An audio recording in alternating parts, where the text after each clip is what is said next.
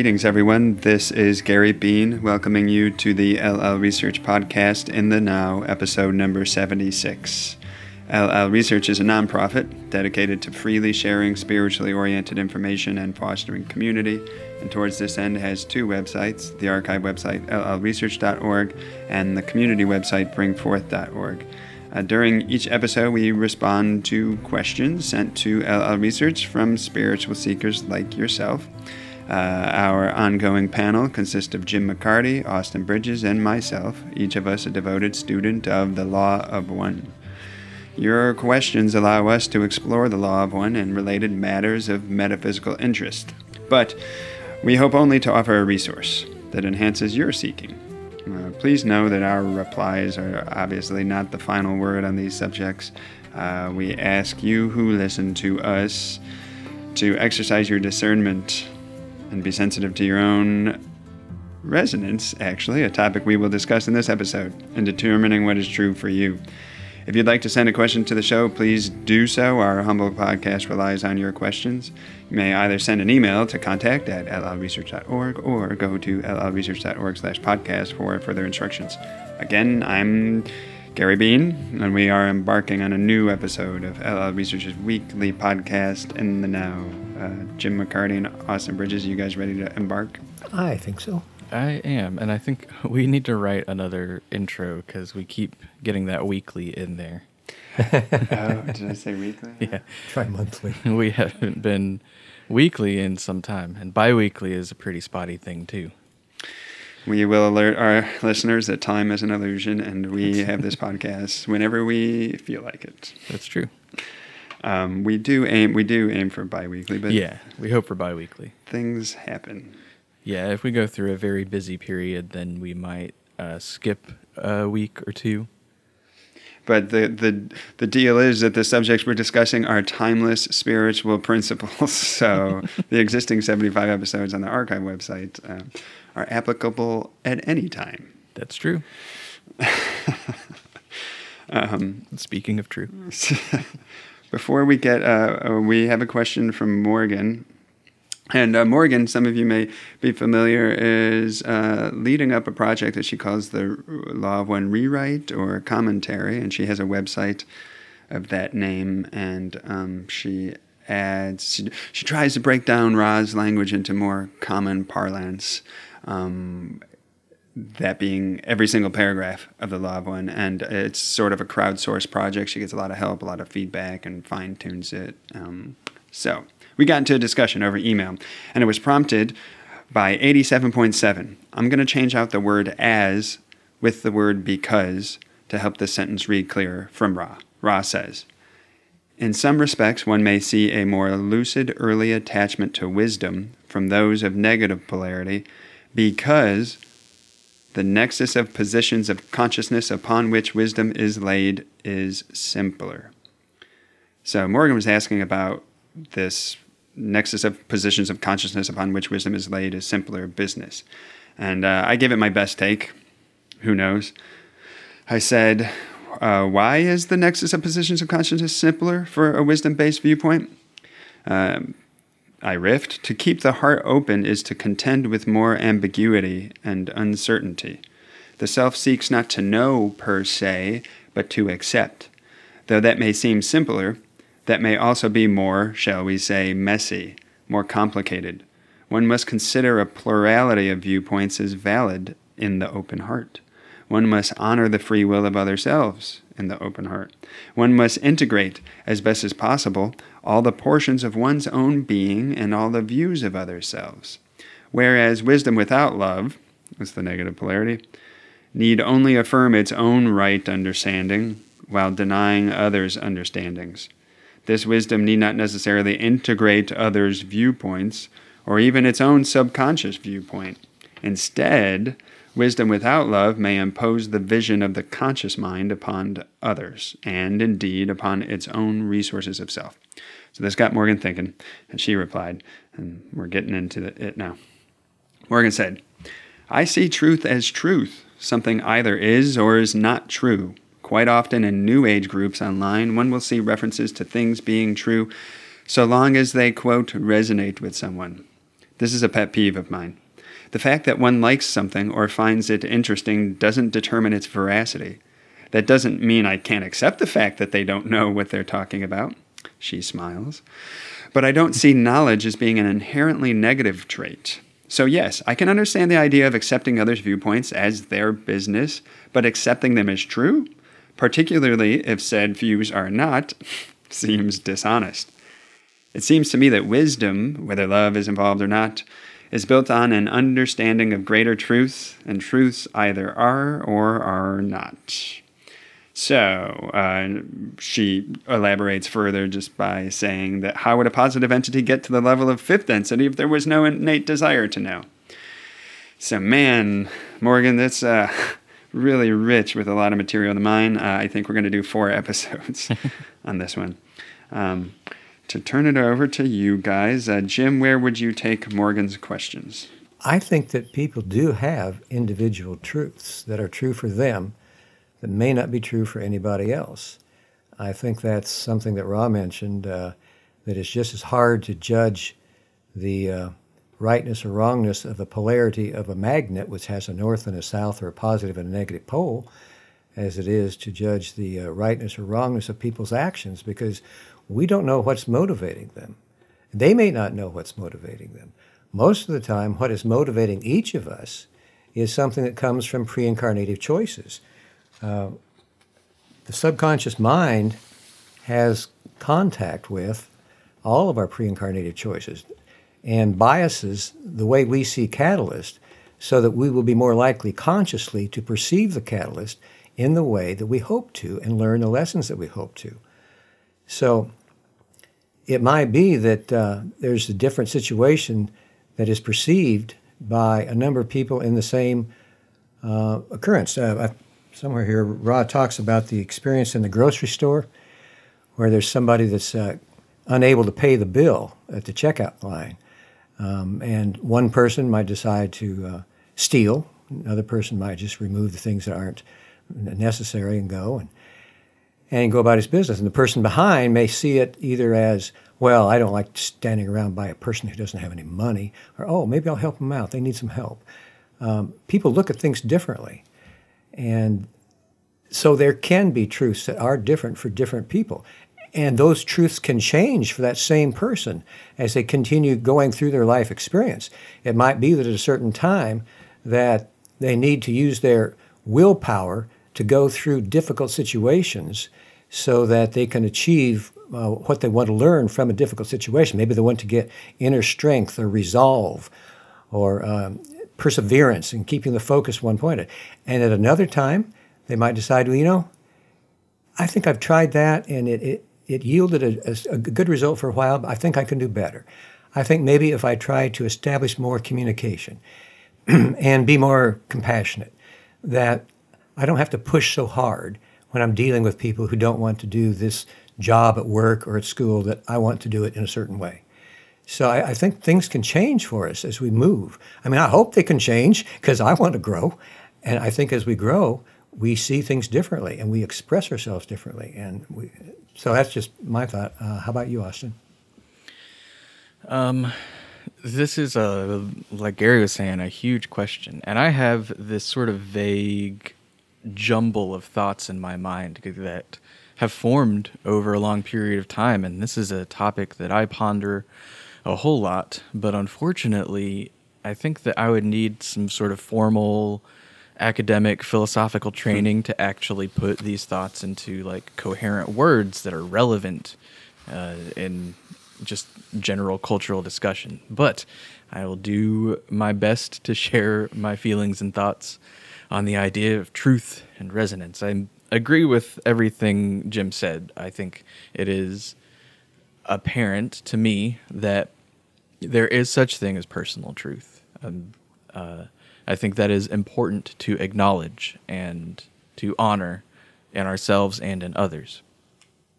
What I see Morgan talking about is this idea of objectivity, that there is truth independent of individual feeling and thought and consciousness. That there exists a world that does not rely on our perception of it to exist as it does. And I do believe that that is also true, that objectivity is a thing that exists within our creation. And I think this is true because there's a lot of things that science, particularly, has accomplished that would not be possible if individual belief and individual feeling had such an influence over reality that it changed the fundamental structure of objective reality.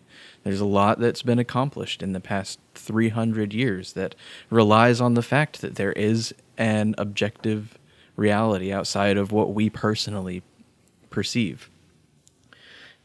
My question, which is both rhetorical and literal, is um, beyond that sort of scientific progress, what does it necessarily matter? What is the importance of that objective truth in the role of our spiritual journey and in our relationship with others and in interacting with them on their own spiritual journeys and evaluating what they perceive as true?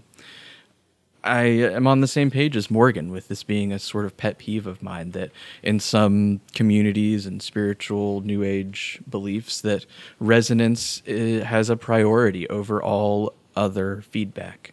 That there is a, no system of evaluation of what we find like Morgan says interesting or that we like. That if we like something and if it makes us feel excited and tingle inside, then it's got to be the truth. And uh, there's nothing anybody else can say that can change that. Um, and that does, I think, uh, create some stumbling blocks upon the spiritual path because I think there's a balance between this notion of following our resonance and um, looking into information and believing information that resonates with us to our core and then evaluating that which resonates or even that which doesn't resonate because the opposite can also be just as much of a stumbling block of just dismissing things that we don't like. Uh, maybe we don't like it because there is something for us to explore there that will help us learn more about ourselves. And so simply dismissing it seems like uh, sort of bypassing and um, uh, retreat into comfort. Whereas I don't think the spiritual journey is always um, just collecting the things that we like and that make us comfortable. So that's my initial response uh, to to Morgan's uh, thoughts. How about you, Gary? Uh, likewise, I um, have a j- jumble in my head, and in talking about objective versus subjective, I feel like I'm boxing out of my weight class big time, especially as like this is the realm of epistemology and uh,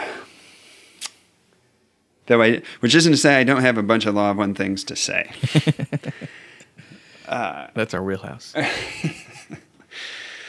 so, um, I suppose I should stop rambling. Yeah, on, in one sense, it seems like there there ought to be an objective truth. I mean, if two people say two different things, only one of them uh, about the same subject matter, only one of them can be right one might think. Uh, mathematics, for instance, is uh, often you know invoked as the poster child of objective truth. The two plus two only has one answer. If somebody else says five, they may resonate with that for whatever reason, but they're wrong. Correct? Um, you know, uh, and you say four. You're right because um, this is maybe better than objective. I like intersubjective uh, as as a label for truth. In that this is a truth which transcends individuality or uh, subjective perception. It applies to more than one person. In the case of mathematics, it applies uh, uh, to everyone within third density. We don't know how um, math works or applies outside of this reality, but that is a good point. In that um, truth is always seems to be contextual. Uh, it can only truth something can only be true within a given domain or within a given context. You could try to expand that domain to include the universe itself, but even then, you're dealing with a certain layer of reality, which for us is third density, which Ra says specifically is not one of understanding or knowing in any sense. Um, so something like even as seemingly hard data objective as mathematics is, or um, much of physics can be, um, may run up against the limitations of just applying to one layer of reality, the material realm, which is a problem in science, and that science wants to collapse everything to that one realm and say only the material world exists. Because it has this attitude about truth that Morgan is describing. If you are not in alignment with its truth, then you're in the realm of non truth, because only what it says is real. It's, I think the term is scientism. And one is, is forced to see, again, people could say this much better than me, um, that so much depends on where one stands when deciding what is true or not true. Um, the, there are polarized truths. Service to self has a very different truth set than service to others, but only one can be right, right? Um, I agree with what where Jim was headed to, in that we truth so often isn't a matter of amassing information or knowledge per se. I don't think information is truth has a subset that can be called information, but truth ultimately is um, is a living experience of who we are and our decisions therein and our, our, our choices and where we choose to place the next step and what relationship we need to explore on or as or as Austin was describing um, those areas of aversion that seem like non-truth to us that may also nevertheless offer us a greater truth. So I don't think that the Confederation would advise accepting other truths as your own. Um, in 6711, they uh, Ra describes how how all the infinite voices in the creation are ultimately one and quote one voice to which you resonate upon a certain frequency. This frequency determines your choice of service to the one creator. All are the creator. There is one vast panoply of biases and distortions, colors and hues in an unending pattern. So your truth is located on a certain band of frequency, we could say, and there are other frequencies. They may and distortion is such a rich concept that one must explore when considering this question. Those other frequencies may be more distorted or distort the creator in unique ways. They may to you seem non truth. Uh, while where you stand is truth, but where you stand is just where you stand, and there is yet greater truth for one to discover. So I don't the the the Confederation wouldn't advise accepting other truths as your own. I think what they might advise is accepting other truths as true for them. But there is then the problem and the question of what happens when somebody else's quote unquote truth intersects with your quote unquote truth.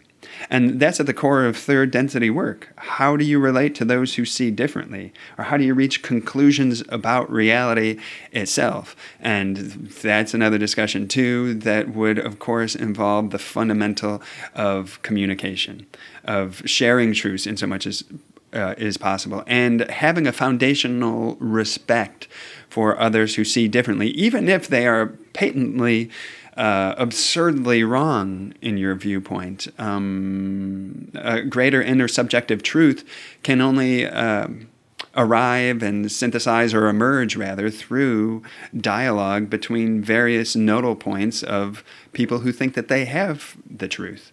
So, uh, so much more to say, obviously, but I'm going to stop there for now.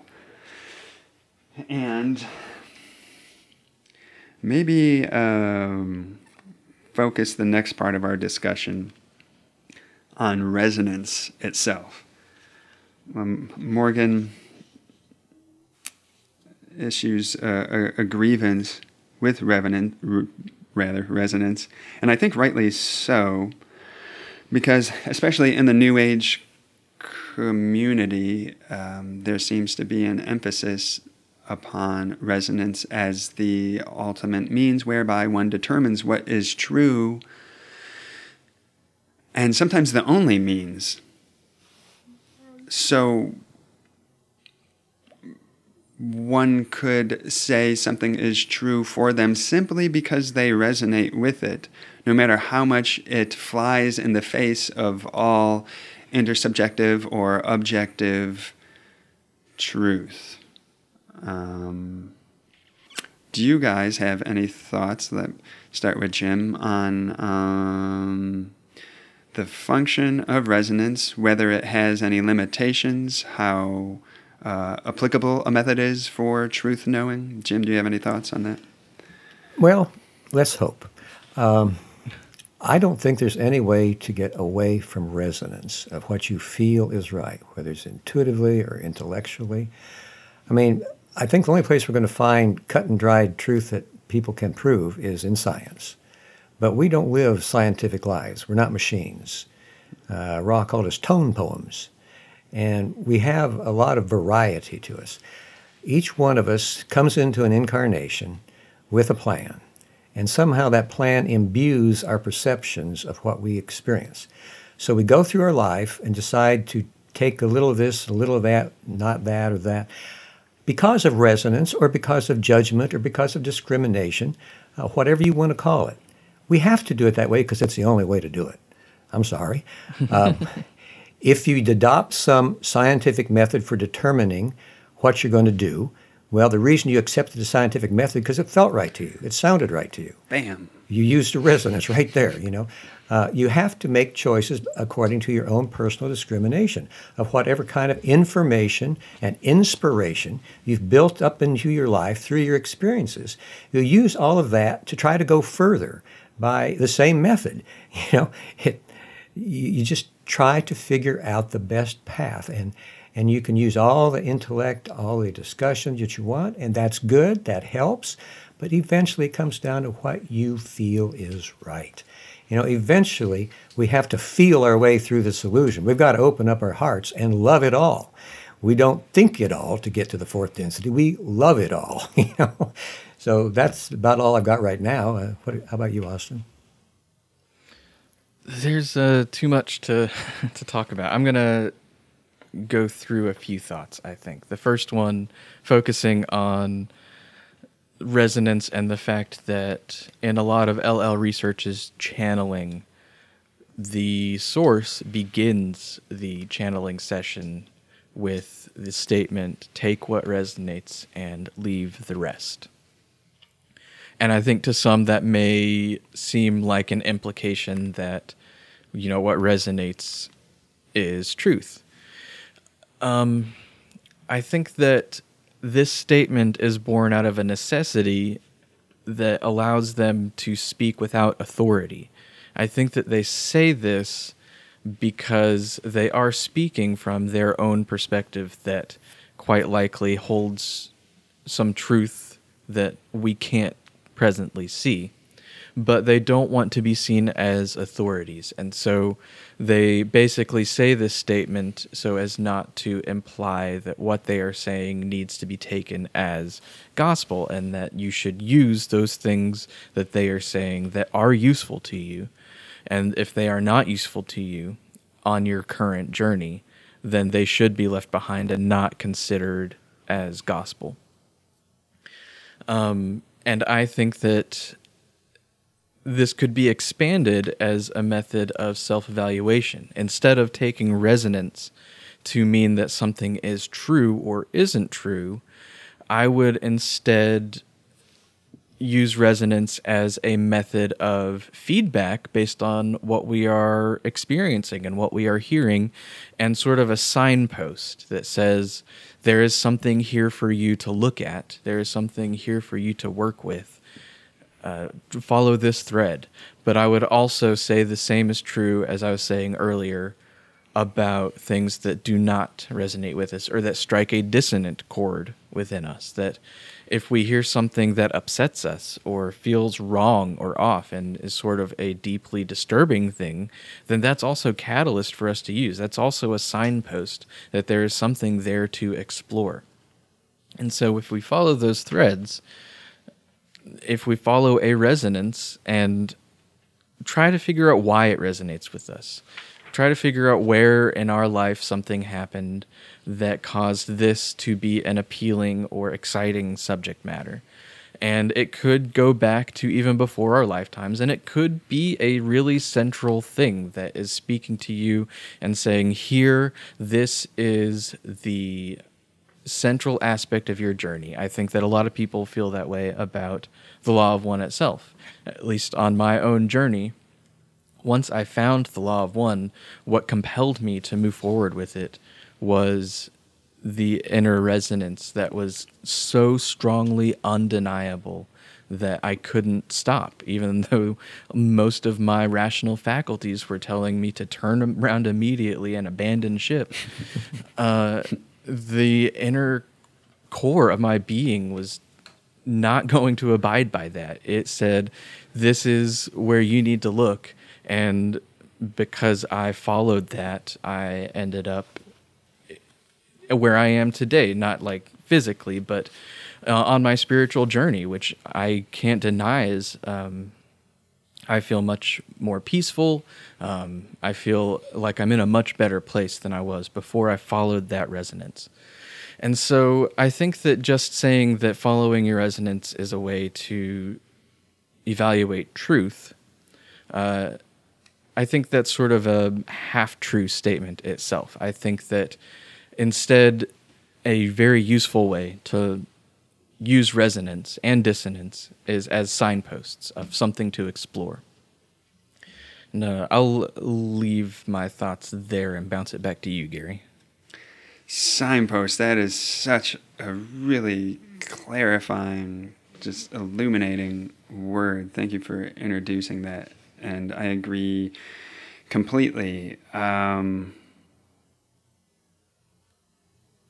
the, the, I would describe, define resonance a little bit more because I, I think it's a term that comes from acoustical terminology. And that when you hit upon something that is true for you, then your being resonates with that truth, much as uh, an acoustical resonance, a tuning fork will begin vibrating in proximity to another tuning fork or to uh, a frequency, rather, that is the same as the tuning fork. So, in other words, when something is right for you, you know it. Your being is responding. And I think the word signpost is probably the best word to introduce at that point to say what that resonance is and uh, what it what meaning it has. Certainly, one could resonate with a truth that uh, one adopts as one's own because the resonance is so strong. But I don't see resonance as a mechanism whereby one can um, willy nilly, shall we say, um, pick and select among various truths just because it feels good in that particular moment. I think that may be a misapplication of resonance. Um, resonance, rather, I think, is, is a function of a deep listening to the self and a deep contact um, with the self. And the more we align ourselves with the Creator's will or our pre incarnational design, the more clear and strong will be that resonance, or as Austin was saying, those signposts. And I, I think it's a very real phenomenon. Um, and it's something of a self guided navigation, um, almost as if we have our own GPS inside of us, or which is rooted in the soul and the deep intelligence therein, and the higher self, too, of course, that is constantly giving us orienting information. And the more uh, as I was saying, in tune with ourselves that we are, the more that we're listening to ourselves, the more that we'll have that sense of resonance when, especially when something important comes along, whether it's another person or whether it's a book or whether it's just a life opportunity. Um, the resonance will be one key piece of information to pay attention to. That resonance doesn't necessarily, or doesn't in all cases rather, override the need to subject one's feelings to scrutiny and rigor and cross examination. Definitely, of course, ask the self questions, investigate is where is this resonance coming from? What are my motivations? Um, how does this uh, sit against, or how does this um, integrate with evidence or information to the contrary, and so forth? And that is a careful balancing act because one's, of course, one's um, rational mind or one's self doubt could override and squash resonance. Um, on the flip side, one could be too head in the clouds, too uh, new agey, and um, just flitting here and there with what resonates and what feels good, without subjecting um, their their feeling to some cross examination and some critical thought. So I think it is really important to emphasize some kind of balance to resonance. But uh, like Jim was saying, and I agree completely nothing that's really happening outside of resonance. Uh, there's various there's a, a, spectrum of from shallow to deep resonance, but even if you're a, an atheist, materialist, scientific uh, person, it is because um, uh, you are resonating with that way of viewing the world. And of course, you can back up your resonance with reams of uh, intersubjective substantiative substantiating um, rather logic and uh, supporting evidence and so forth. But nevertheless, your being, your soul has chosen to adopt that. So there is some resonance or connection or draw to that. And I think one of the most important things about the concept of resonance is that it emphasizes and empowers one's own inherent and inalienable ability to recognize what is true and not true for that person. So uh, I see the Confederation doing that as Austin was indicating as well. If, if you're emphasizing to an other self, to a recipient, to the person that is listening or receiving your words or thoughts or whatever, you're telling them to check their resonance for what you're saying, then you're telling them, you're suggesting to them to consult their own inner guide within. Don't accept your words uh, just because you said them or however much you um, however much justification and evidence you bring to the table, but be sure to listen with a discerning ear. And if it, uh, even if it's um, you know, one of the greatest scientific treatises in the world that accurately describes the mechanisms and workings of the universe, is that there's some deep non resonance in there, then that's something to pay attention to. And the person, that resonance uh, may lead them to a conclusion that is wrong by scientific standards. Maybe this person is a creationist and, and feels that Earth is 4,000 years old. And um, obviously, they, by our standards of right and wrong, are incorrect there. Earth.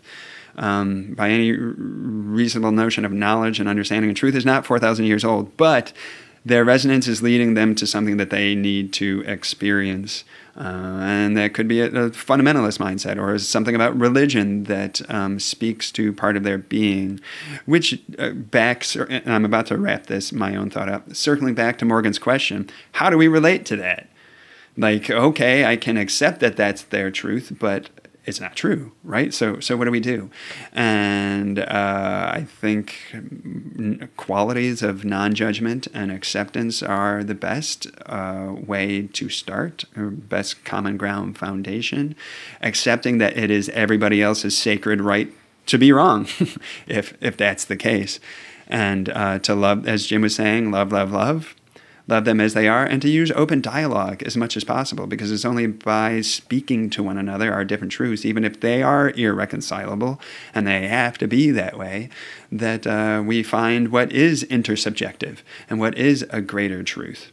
Um, that's how we create the space whereby that greater truth can emerge. Do you guys have uh, thoughts, further thoughts about resonance itself? Not really. I have summary thoughts. Uh, nothing from me. All right. Well, I, I don't. Uh, I've heard enough of myself talking right now, and I do have another chunk of something to say, and I don't want to hear myself go on too long. So I need to hear from you guys. So, um, I had some questions. Do you think that there, and whoever wants to take this, feel free, that there is a hierarchy of truth, that some truths are truer than others or less true than others, and an ascending and a descending ranking or ordering of truth. Jim, do you want to take a swing at that one first? Okay. Um, well, again, I think it's uh, an individual matter. It depends upon where you are on your spiritual path as to whether or not a certain truth would be more or less important to you at that time. We don't all progress at the same rate or in the same uh, pattern. We don't, as Ra said, we don't have to go through the energy centers in order. What we really need to be concerned about is the balance overall in the energy centers. So, uh, it could be that for a, a, certain person that it was important to begin clearer communication and to try to uh, enhance that in his or her experience.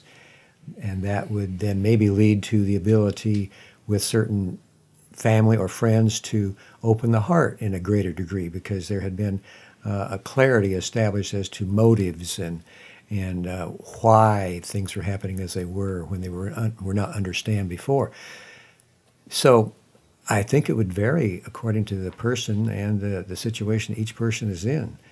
Um, Austin, how about you? Yeah, what I hear you talking about a lot is sort of a relationship individual relationships to truths and that individual relationship being honored above all else and that sort of being I would say, in a sense, at the top of a hierarchy is each individual's relationship to their outer and inner worlds and um, their relationship to what we might call truth. Um, taking sort of a different angle at the question of whether there's a hierarchy of truth, I would venture to say yes. Um, th- sort of the ultimate highest truth that I think most people listening to this podcast would agree is the highest is that all is one. And that any statement to the contrary is a distortion of that one, not necessarily in a pejorative sense, but that anything that speaks to the lack of oneness and unity in the universe is still no matter how hard it tries, part of that one. And so, in that sense, I do think there is a hierarchy that sort of starts at the top, and then that hierarchy, maybe you could see it as following the progression of creation from that point. We have the first distortion of free will, second distortion of love, third distortion of light, and then every distortion that follows those. Perhaps that could be seen as a, a hierarchy of truth, that some things sort of take steps back to that ultimate truth that there are things that are more distorted from the one and some things that are less distorted from the one and that is essentially the spiritual journey is taking steps back towards that ultimate truth that all is one and that's sort of how i would view a hierarchy of truth i think how about you gary where you're going is where I'm going, and we're uh, treading the ground of paradox here. But before we attempt the folly of non duality, uh, I agree completely. I think there is a hierarchy of truth. Uh, Ra indicates that the universe itself, the octave, the eight, and the eight densities within it, and all its galaxies and solar systems and life itself and all the entities that progress through those densities. This is all hierarchically arranged uh, from lesser to greater, uh, smaller to larger, so forth.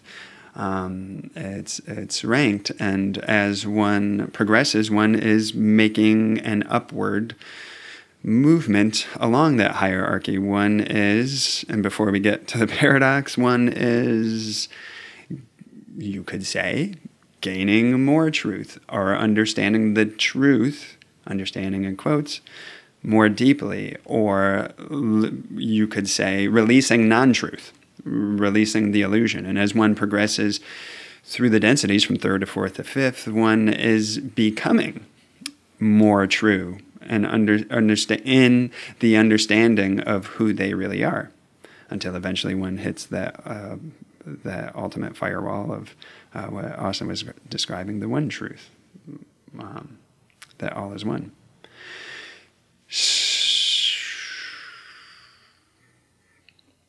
But I, I won't make a turn yet into the paradox of non duality and holography, uh, meaning that hierarchy is also balanced in a holographic universe where everything is always infinity and so forth. And any distortion is just an illusion therein.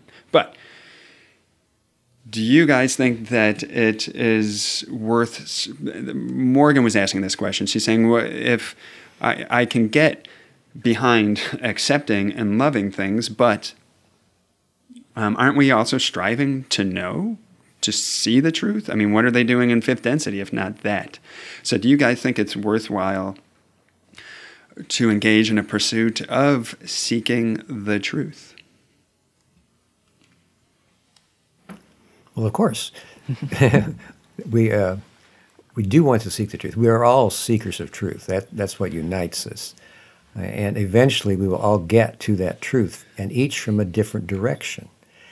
We need to remember that we all create our own reality by what we believe, whether anybody else believes it or not, or whether we will believe it later. The reality that we function by is that which is at the moment a result of everything we've learned up to this point. And if you look back on how you've done your learning over this lifetime, you discover that it's been a series of trial and error. And that ultimately, Ra is probably correct. There are no mistakes. Everything teaches. You can learn from any situation that you're in. And you will learn, hopefully, the way you hope you plan to learn before the incarnation. But we're going to make mistakes and we won't know it at the time that we've made mistakes. We got to believe that everybody is trying to do his or her best. If there was a better way of doing it, they would do it. And as soon as they find that better way, they will use it.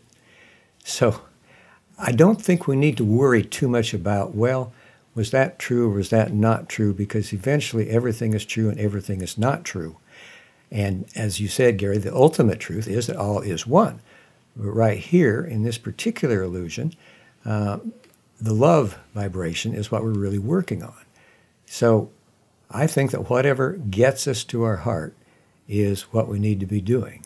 And I would say that, you know, a lot of teachers, including Ra, have some suggestions on how to do that. And we have to use our discrimination to figure out which one we want to use and give ourselves some leeway, you know, for the trial and error factor that's going to be in every path.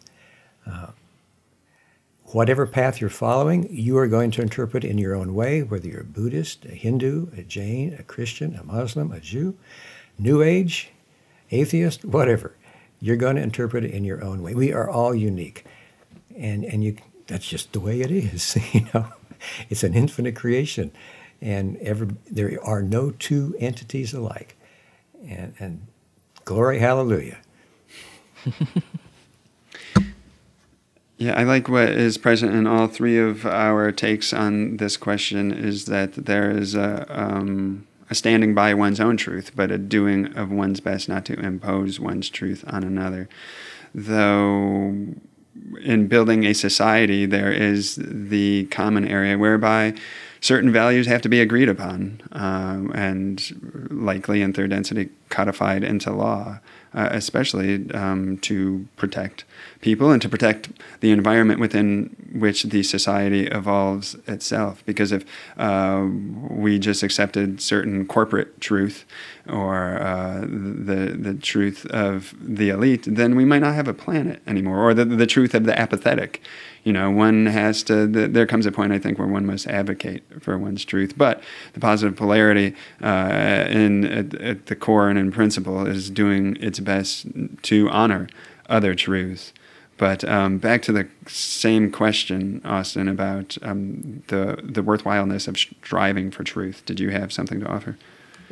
I was actually going to take it in a direction that you were just going, and Jim has driven this point home time and time again, and it's really something that like I feel is central and fundamental to our experience, especially right now in our reality, where things seem to be so polarized because I think that there are multiple truths that people are clinging to, and everybody is convinced that their truth is the truth. And so I think the fundamental thing to talk about here is what our relationship to uh, our truth and other people's truths should be. And there is a factor of, you know, the truth, capital T truth, that comes into play here. Um, as sort of an example of what I'm trying to touch on, we could talk about the idea of climate change. And I'm not going to rustle, ruffle any feathers and say one thing or another about climate change, but using it as an example of a controversial topic within our society right now, where both sides of the debate are so convinced that they have the truth, and one side has an army of scientists on their side that are just baffled that the other side is not accepting their truth, that they have their truth because it comes from science is righteous and it is um, uh, unflappable and it has to uh, prevail because it is from what our society has accomplished in the past you know 300 years since the enlightenment it is the truth. It is what has brought us here. And so it is baffling to a lot of people that there is another portion of society that cannot that does not agree that that is the truth that they have another truth that they believe in. So the notion that you're talking about that that seeded this question of what should our relationship to the ultimate truth be is important here because if one side is right, if either side is right, really, there are massive implications to the question of whether that is the truth or is not the truth. If you know climate change advocates are right and we are headed towards complete destruction of our biosphere, then that should be a truth that uh, is acknowledged by us as a society. And if the other side is right, and I have to claim some ignorance, and I'm not fully sure what the argument against climate change is, um, besides some uh, points of evidence that it just isn't true. But then um, I don't know what the agenda would be to push climate change. But I would say that that agenda, if it existed, would have massive implications as well. And so both sides have a version of truth that has massive implications. And um, that causes this uh, rupture within our society where we are sort of existing in two different realities, where uh, half of the people believe in something that is probably ultimately not the truth. So, what do we do about that? And I think the fundamental thing is basically what Jim keeps bringing back is this ultimate truth that we need to acknowledge right now is the relationship with each other and how we approach people who don't share our truths and how we do share our truths with the world. Because having this notion that we are righteous because we have the truth is obviously creating a rupture within our culture that um, is very painful, I think, for a lot of people, and for me especially. And this isn't just about climate change. This is what I view as what's been called the culture war, and even what's been called the post truth world. Um, so I think this is asking us to reflect on the value that we hold in truth and the value that we hold in our own truth and the value that we hold and how that affects our relationships with others. And what are our priorities here? Is it prevailing with truth or is it healing um, our relationships with each other so that maybe if that relationship is healed, some sort of uh, real fundamental truth can then be revealed without the the rupture that has uh, been created in society. Um, so I'll wrap up my thoughts on that there and pass it back to you, Gary. Yeah, in, quick reply to what you're saying, if if indeed uh, truth is hierarchical and that there are greater and lesser truths, then I think it a movement toward the greater truth to learn to dialogue with those who see differently, even if they are unscientific and, by the meaning of the term, ignorant. Um, because the greater truth, of course, is that we are all the creator and we all sh- are part of one another, and um, the path toward the creator is the merging of self with self and self with other self.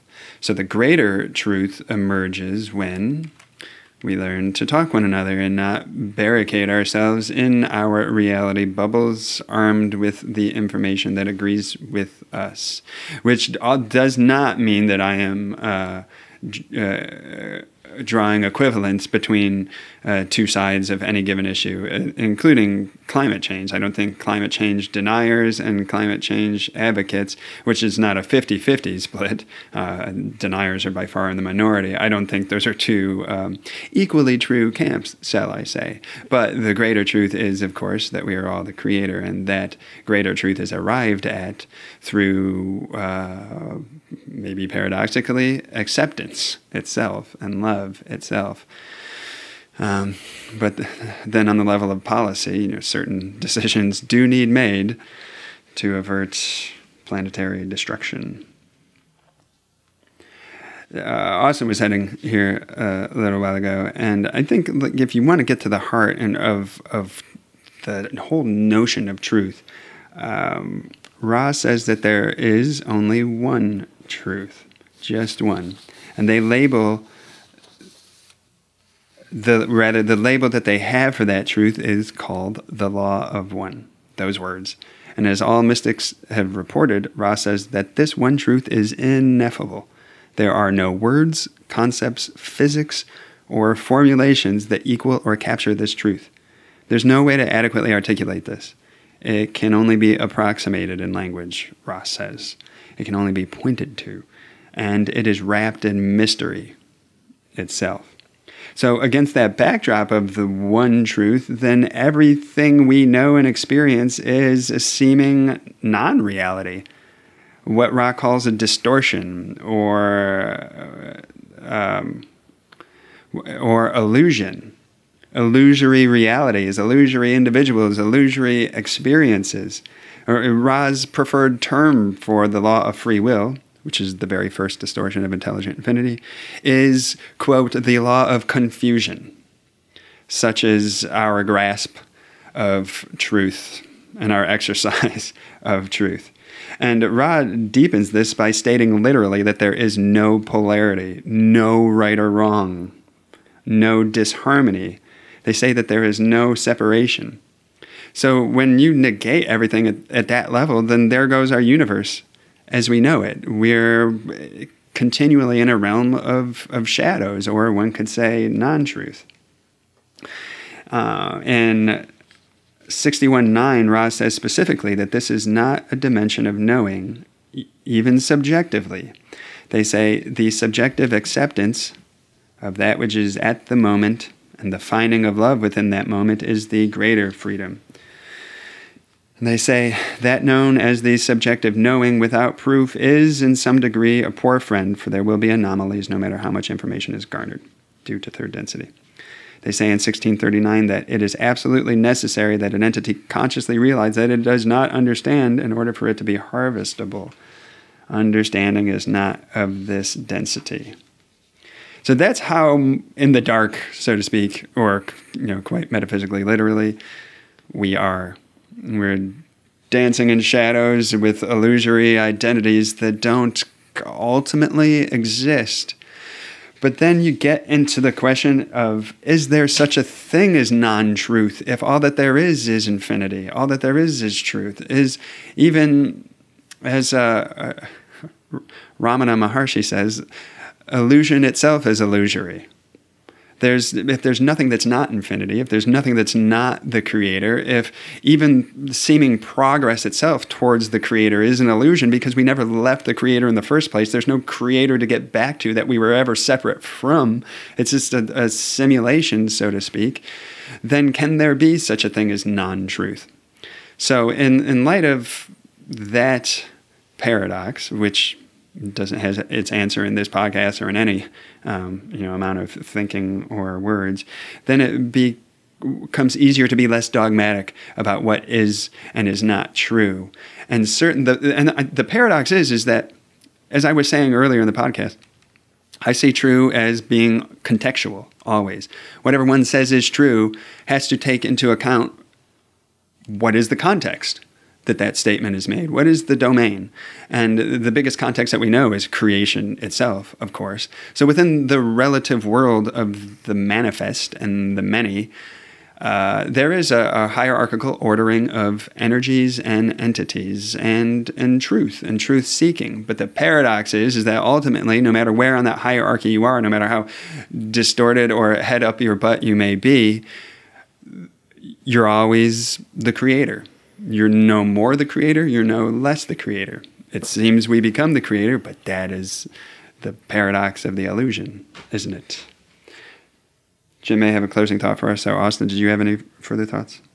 Nope. Let Jim take it away.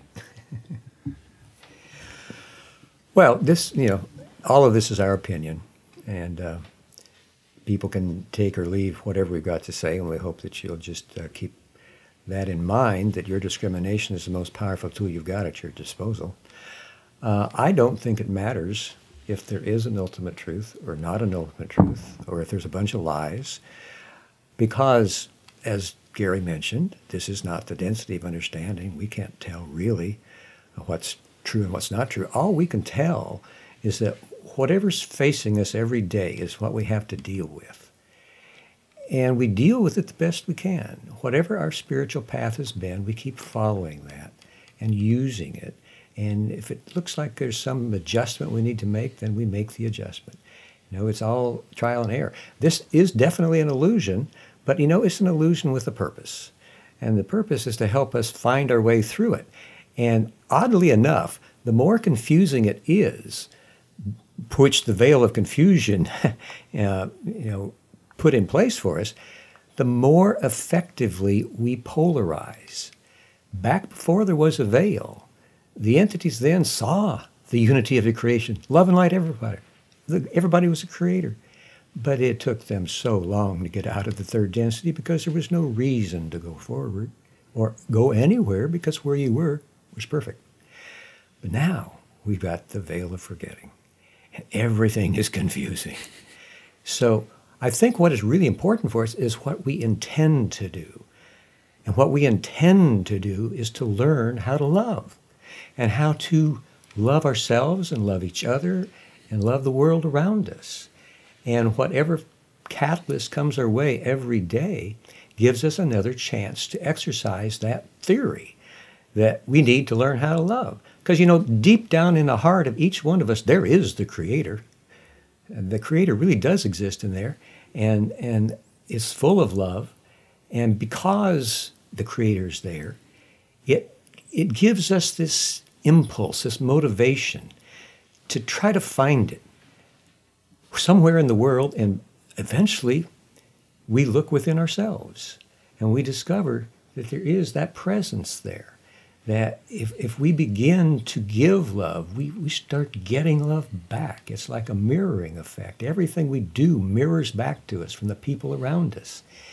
And if you start loving people, my golly, they feel that and they appreciate it because deep down in the heart of them, the Creator's there too and saying, yeah, that's the way to go. Keep doing that. So that's my feeling is that you can't make a mistake. There are no mistakes. All you can do is exercise your intention and go forward to the best of your ability. And you have a lot of people on the road with you to help you out because, you know, we're all doing the same thing and um, we all help each other out to come home. Folks, there's been a lot of talk about what the truth is. And what we want you to know is that we love you. That's the truth. Thank you, Jim. you've been listening to LL Research's biweekly podcast, In the Now. If you've enjoyed the show, please visit our website, llresearch.org and bring4th.org. Thank you so much for listening, for supporting this podcast with your questions, and a special thanks to Morgan for such a rich and deep question. If you'd like to hear us ramble on about a particular topic, please read the instructions on our page at llresearch.org slash podcast. Uh, new episodes are published to the archive website every other Wednesday. At least that's what we try to do. Have a wonderful couple weeks, and we'll talk with you next time.